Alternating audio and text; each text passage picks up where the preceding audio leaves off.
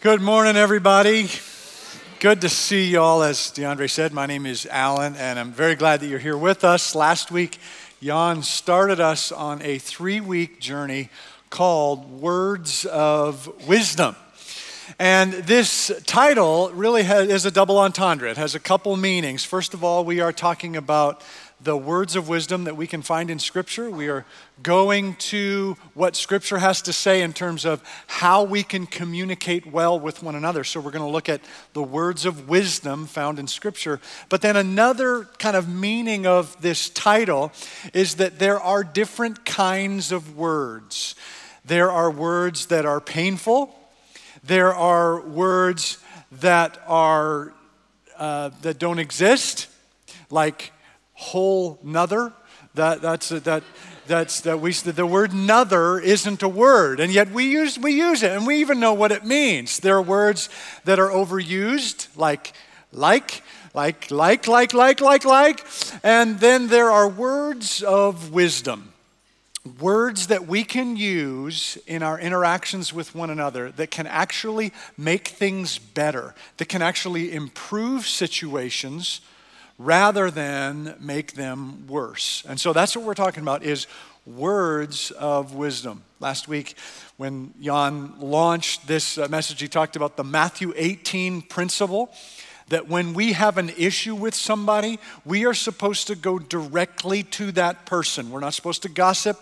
We're not supposed to talk about it. We're not supposed to talk about it on Facebook and get all of our friends to gather in. And what do you think about what he has done or she has done or whatever? That we are to go directly to that person. Jan talked about whom we are to talk to. Who we're supposed to go directly to that person. And this morning I want to talk about how we can initiate that conversation, how we can have these conversations with those in our lives.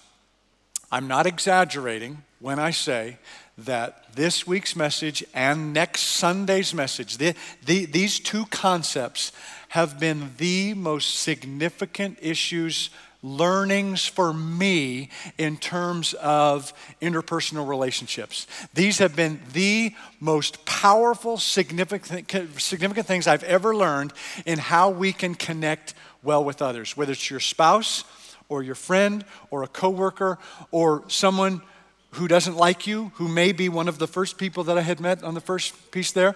But, but, but interaction with one another. I'm not exaggerating when I say this is the most significant thing that I've ever learned. And that's why I'm very excited that you are here today and that we get to talk about this. Hopefully, some of these words can fall into the category of words of wisdom as we uh, continue here this morning. Would you bow your head with me? Father, we do uh, come in this place and we want to hear from you. We are thankful that uh, you have provided us guidance in terms of how we are to connect with one another. I pray that uh, you would speak to us, God. I pray that you'd protect us from any, any words that are, that are my words that are not consistent with you and your character. We invite your Holy Spirit to come and speak directly to each and every one of us.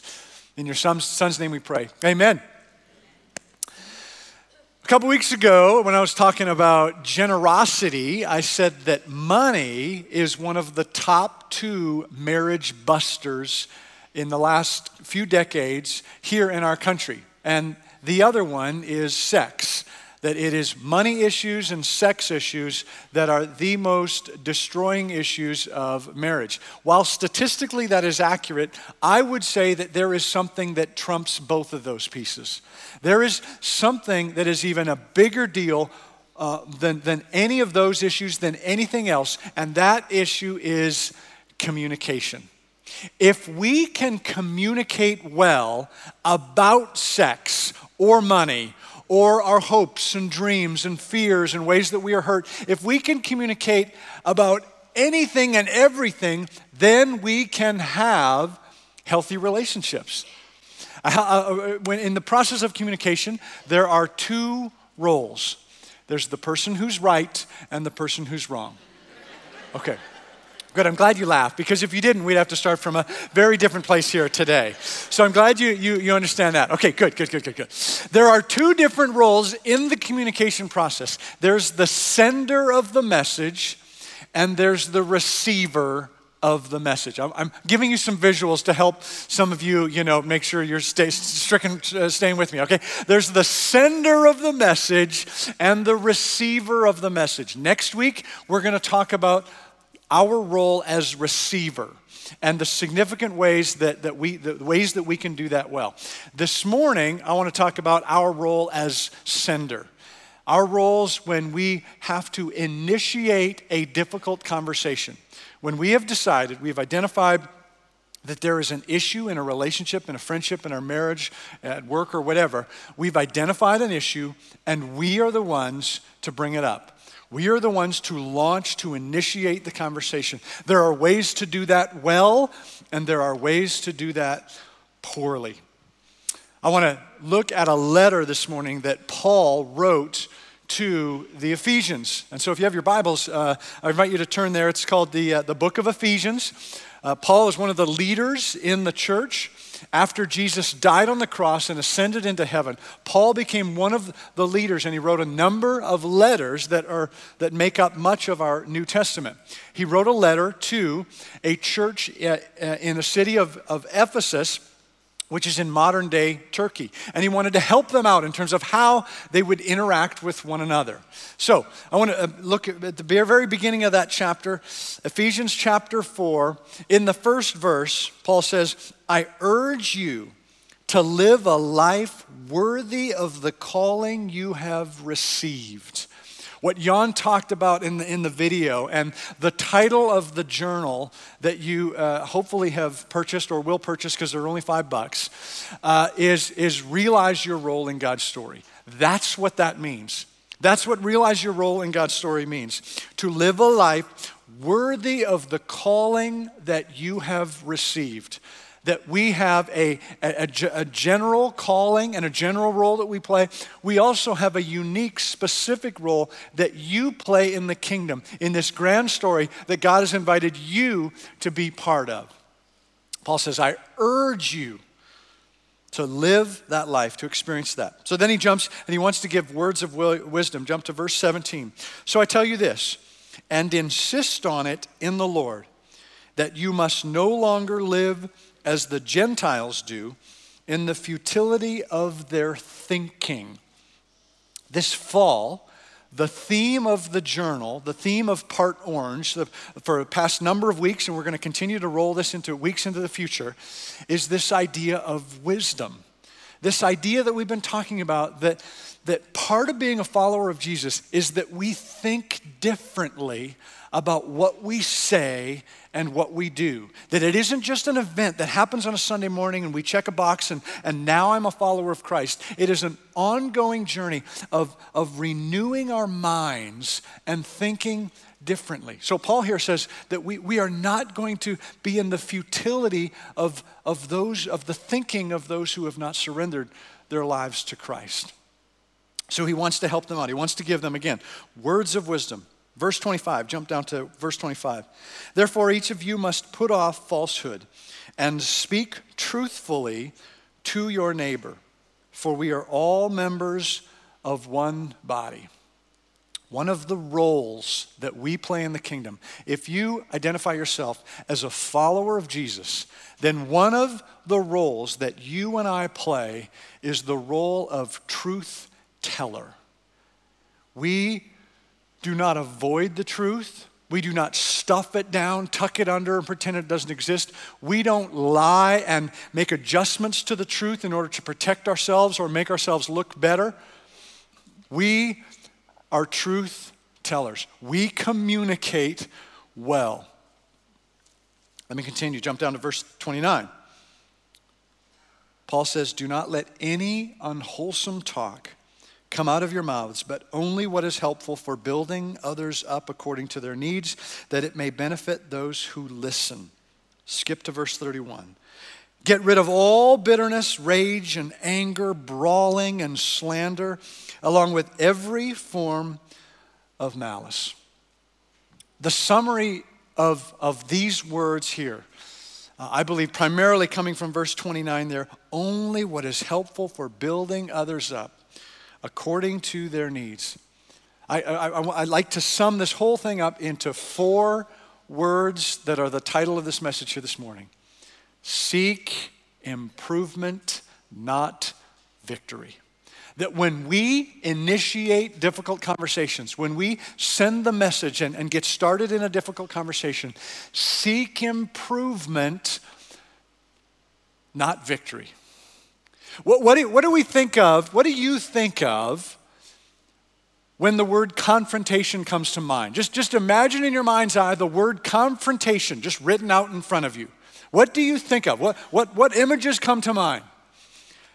Yelling, fighting, anger, pain, dishes flying through the air, things, different things that may come at you. Gentlemen, if, if the love of your life says the phrase, we need to talk, does that set you up as, oh, this is going to be a good time?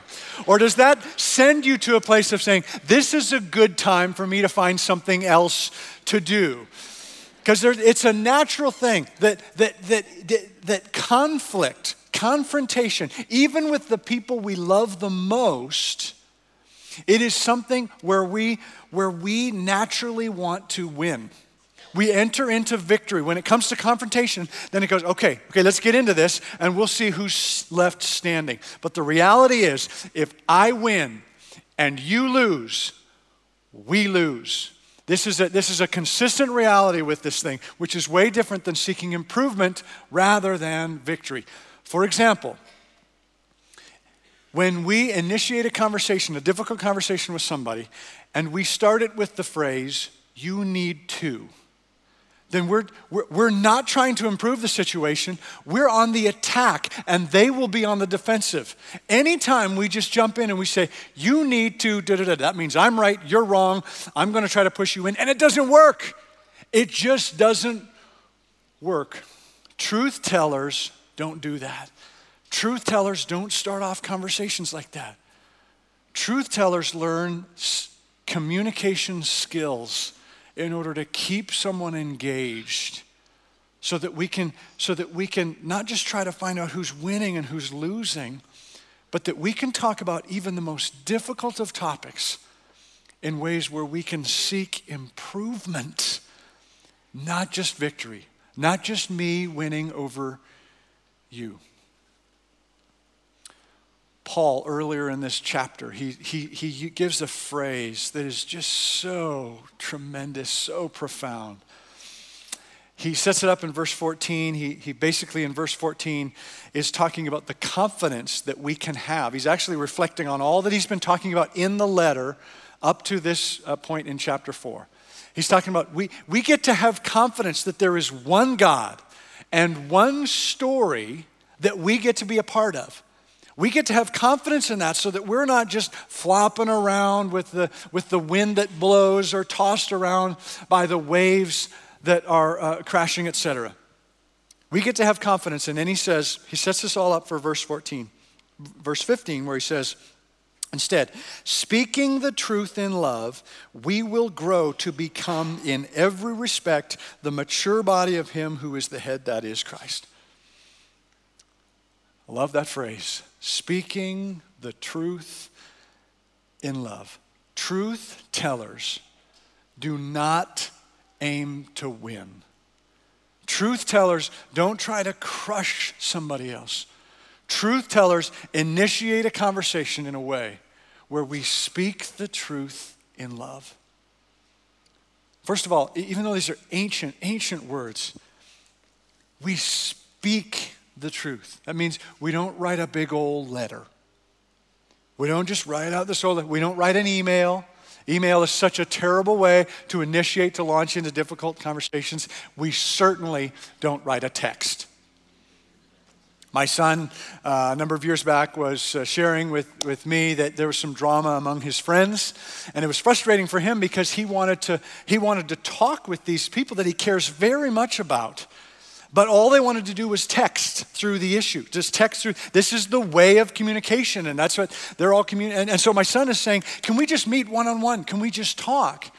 But, but instead, all parties involved, they just wanted to text. And the reason they, and sometimes we, want to text or write it out is so that we can get a perfectly crafted phrase or sentence. We can perfectly craft it, think about it, run it by some other people. What do you think of this? Is, is this the exact phrasing words? And then when it's perfectly crafted, then we press send. And when we do that, we are seeking victory because we're saying, I've written uh, an impenetrable phrase that will win this argument, and I'll show everyone just how right I am, instead of seeking improvement. And what happens when we do that, when we write things out and we have these perfect phrases that we send an email, what we miss out on is most of, of communication, and that is body language. We send these words out, we write this stuff out, we miss out on body language, on how the person's receiving. We miss out on facial expressions. Emojis are great, but they're vastly inferior. We understand that, right? There's many, and we have more and more and more emojis, but they're vastly inferior. Would you rather get a kiss from your honey, an actual human touch kiss, or a picture of a face with a number three for a mouth? Which, which one? They're, they're significantly different. And yes, it's these words of Paul are ancient, 2,000 years ago. And, and yes, things are way different. But, but we're still, we still need human interaction. We need to look eye to eye. We need to see what body language is going on. Speak the truth in love. This is still so relevant for us. Speak the truth in love. I, I used to think that whenever you're bringing up something difficult, again, friend, coworker, whatever the situation is, that it's always good to start with something positive. I've heard this multiple times, and maybe you've heard this before. You start with something positive, and then you get to the, to, to the, to the hit or whatever. Then you get to the difficult part of it. And, it, and there's a part of that that makes sense. You start with something positive, and then you move, uh, you move into, the, into the other piece. What I've learned, though, time and time again, is that when you have the word but in a sentence, it, you might as well flush down the toilet everything that came before it. When you have a big butt, you, you, you, you flush down everything before it that you said. It doesn't matter what you said, how flowery you said, because once you say but, it's gone. And the full emotional weight of your sentence is carried in the piece after the but.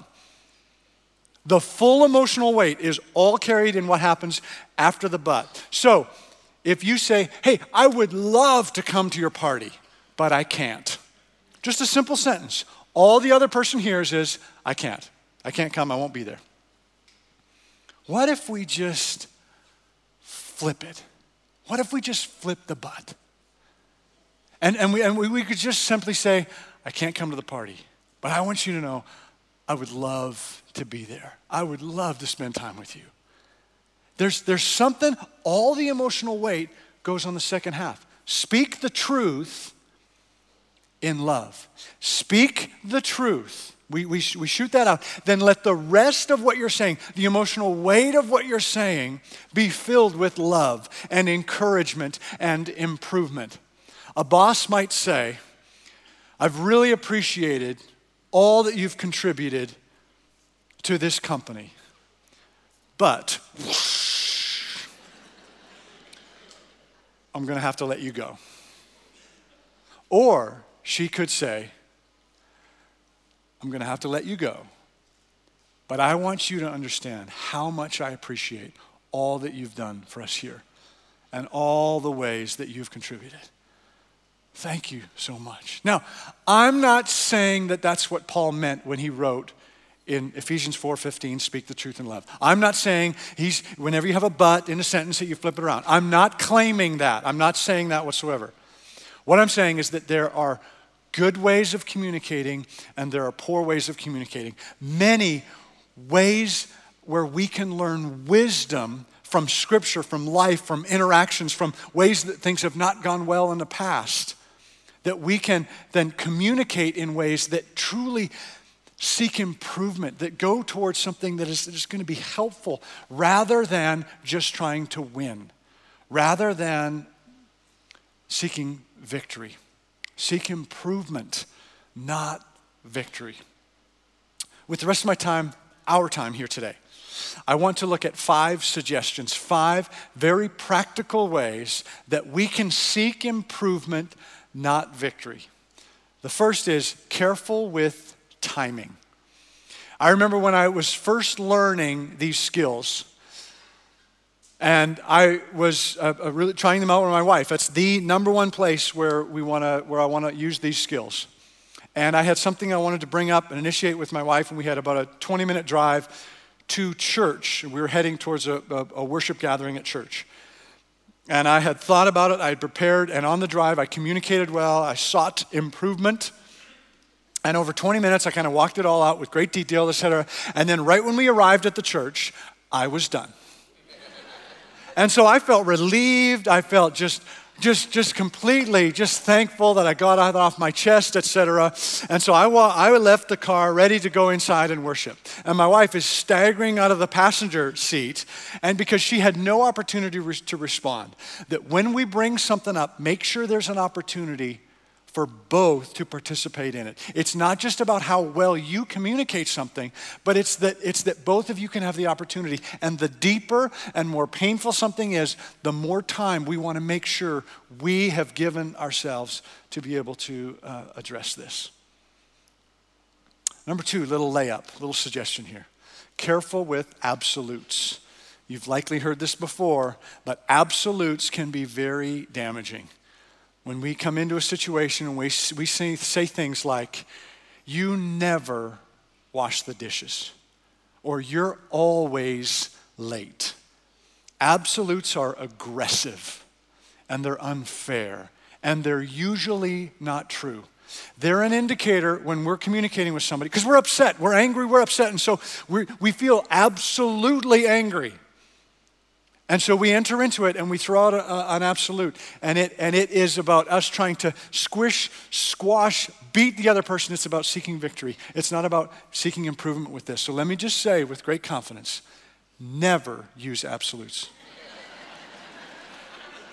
you can write that down. Okay. See, I'm glad you guys got that because at 11 o'clock they're just going to go, What? I don't know. They're just going to write it down and I quite get it. Okay. Okay, another one uh, careful with quantity. Careful with quantity as we, you know, let's say that we're learning skills in terms of how to communicate well, and our hearts are in the right place, and we've set up the right time and opportunity to be able to address these things. And then you, you come in and you have a list, a long list. And so you've come in, you're doing it well, but you're coming in with this basic machine gun of issues. And you're just kind of piling all of these things on. And it, it can be overwhelming. It will be overwhelming to whoever you're talking with. That's just a way of saying, I'm not even giving you, giving you, a chance to breathe. I'm just going to crush you. Again, I'm just trying to win over you, even if it's, even if it's gently done. If you find yourself saying in, in a conversation, if you find yourself repeating the phrase, and another thing, you're probably heading in the wrong direction to just say, and another thing, even if you say it nice, and another thing, love, I just wanted to, even if you kind of say it in a nice way, we're piling on, and it's not fair, it's not helpful. And then the other person eventually would just say, I'm going to avoid you. It's just, we don't have to have a big old conversation about every single issue that's going on. It'll suck the joy out of your friendships, it'll suck the passion out of your marriage if we've got to talk about everything. Choose wisely and address one thing at a time. And say, here in this setting, in this time, here's the one thing that I, and I'm going to set it up well and I'm going to communicate it well. But of all the things going on, this is the one I want to address here. Careful with quantity. A fourth suggestion is to be careful with the fragile male ego. This is something us men, I'm sorry guys, but we don't like to talk about. And most women have a hard time kind of understanding this as, as ruggedly handsome as we may be, that we have this, this fragile uh, male ego. I'm just, I'm just so, so, and some of you might not relate to this, but, but I'm just so unpleasantly surprised at the number of times that there'll be some issue for me that seems, that should be insignificant. It should be such a small thing, and yet it, it just happens to touch the, the right nerves. It's an Achilles heel. It's just something where I find myself so frustratingly sensitive to. And it just, and it just, I just, I'm, I'm done. I am, I'm destroyed. And I just, I, it's just so difficult. For example, let me just paint kind of the standard picture of, of a man and a woman sitting in the front seat of a car. And, and then she wants to give directional advice in, in that setting. And it could be something as simple as, as simple and normal and correct as take Ray Road, it's faster. That's nothing should be wrong with that phrase. And yet, for some reason, the way I sometimes hear that phrase is Alan, I am surprised that you made it into the car without hurting yourself. Congratulations for that. But I am going to help you because you are not capable of making such high level decisions while you're driving. And so I'm going to inform you that Ray Road is absolutely the best way to go. And so just take it and keep your mouth shut. I know that's not what she's saying. That's not at all what she's saying. But that's the way it feels. That's the way I hear it sometimes. It, and it can and it can be it's just it's just, it's, you know, it's not just men. It's just kind of, we have these sensitive topics, sensitive issues. The more we know someone, the more ability we have to crush them. And so when we love someone, we have a relationship with others, it's just we know some of those buttons to push and we can push them and get victory. We can win. But that is not what is helpful. That is not moving us towards improvement, which is why I'm so thankful for the times that, that my wife will be driving and she will just make a decision to say, we'll go whichever direction he wants. And sometimes she'll, I can see uh, her tongue is bleeding at sometimes as we're approaching, and she knows the right way to go, and she'll just let me go right past it because she's thinking, I don't need to win here. I just need improvement in our relationship. That's what I'm seeking. I'm so thankful for that. Seek improvement not victory. Okay, so the final, the final thing is careful with character attacks. Careful with character attacks. When we bring something up with someone we care about and we want things to go well, we can address behavior, not character. So let me give you an example. It, it's fair to say, hey, I'd like to talk about something you said last night. But it's not fair to say, you're a thoughtless jerk. Do you see the difference? There's, a, there's like a subtle little difference between those two things. Or you can say, hey, um, it seems that our spending recently has not been in line with what we've talked about in terms of how we're going to not spend money we don't have. Or we could say, you're an irresponsible child. Again, subtle, subtle differences here. This is, this is so important. We can address behavior, but we're not supposed to attack character. Jesus says, and this is so often misquoted, in Matthew chapter 7 in the first verse do not judge, or you too will be judged. And I believe Jesus is talking about addressing someone's value judging someone's value and, and, and, and, and, and attacking someone's character. It is not our place, it is not our role to, to put somebody in a category, to label somebody. Judge not, Jesus says. And Paul says in another letter, Galatians chapter 6, he says there are times when we are to restore someone gently. Restoring someone gently. There are times when we are to address behavior.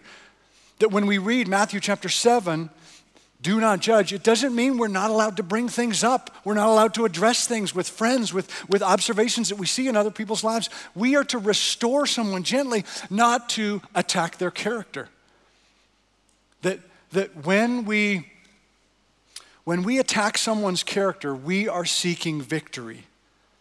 But when we try to restore someone gently, we are seeking improvement. And those are two very different things. Seek improvement, not victory. This is so powerful. And it can show up in, in a thousand different ways, different phrases and ways that we can use. I've just thrown out a few little examples here. But there are so many different ways that we can think differently about how we address difficult topics. This is so powerful. But unfortunately, I have to close with some bad news. This, this, I believe very strongly, this can change your relationships and therefore change your life. But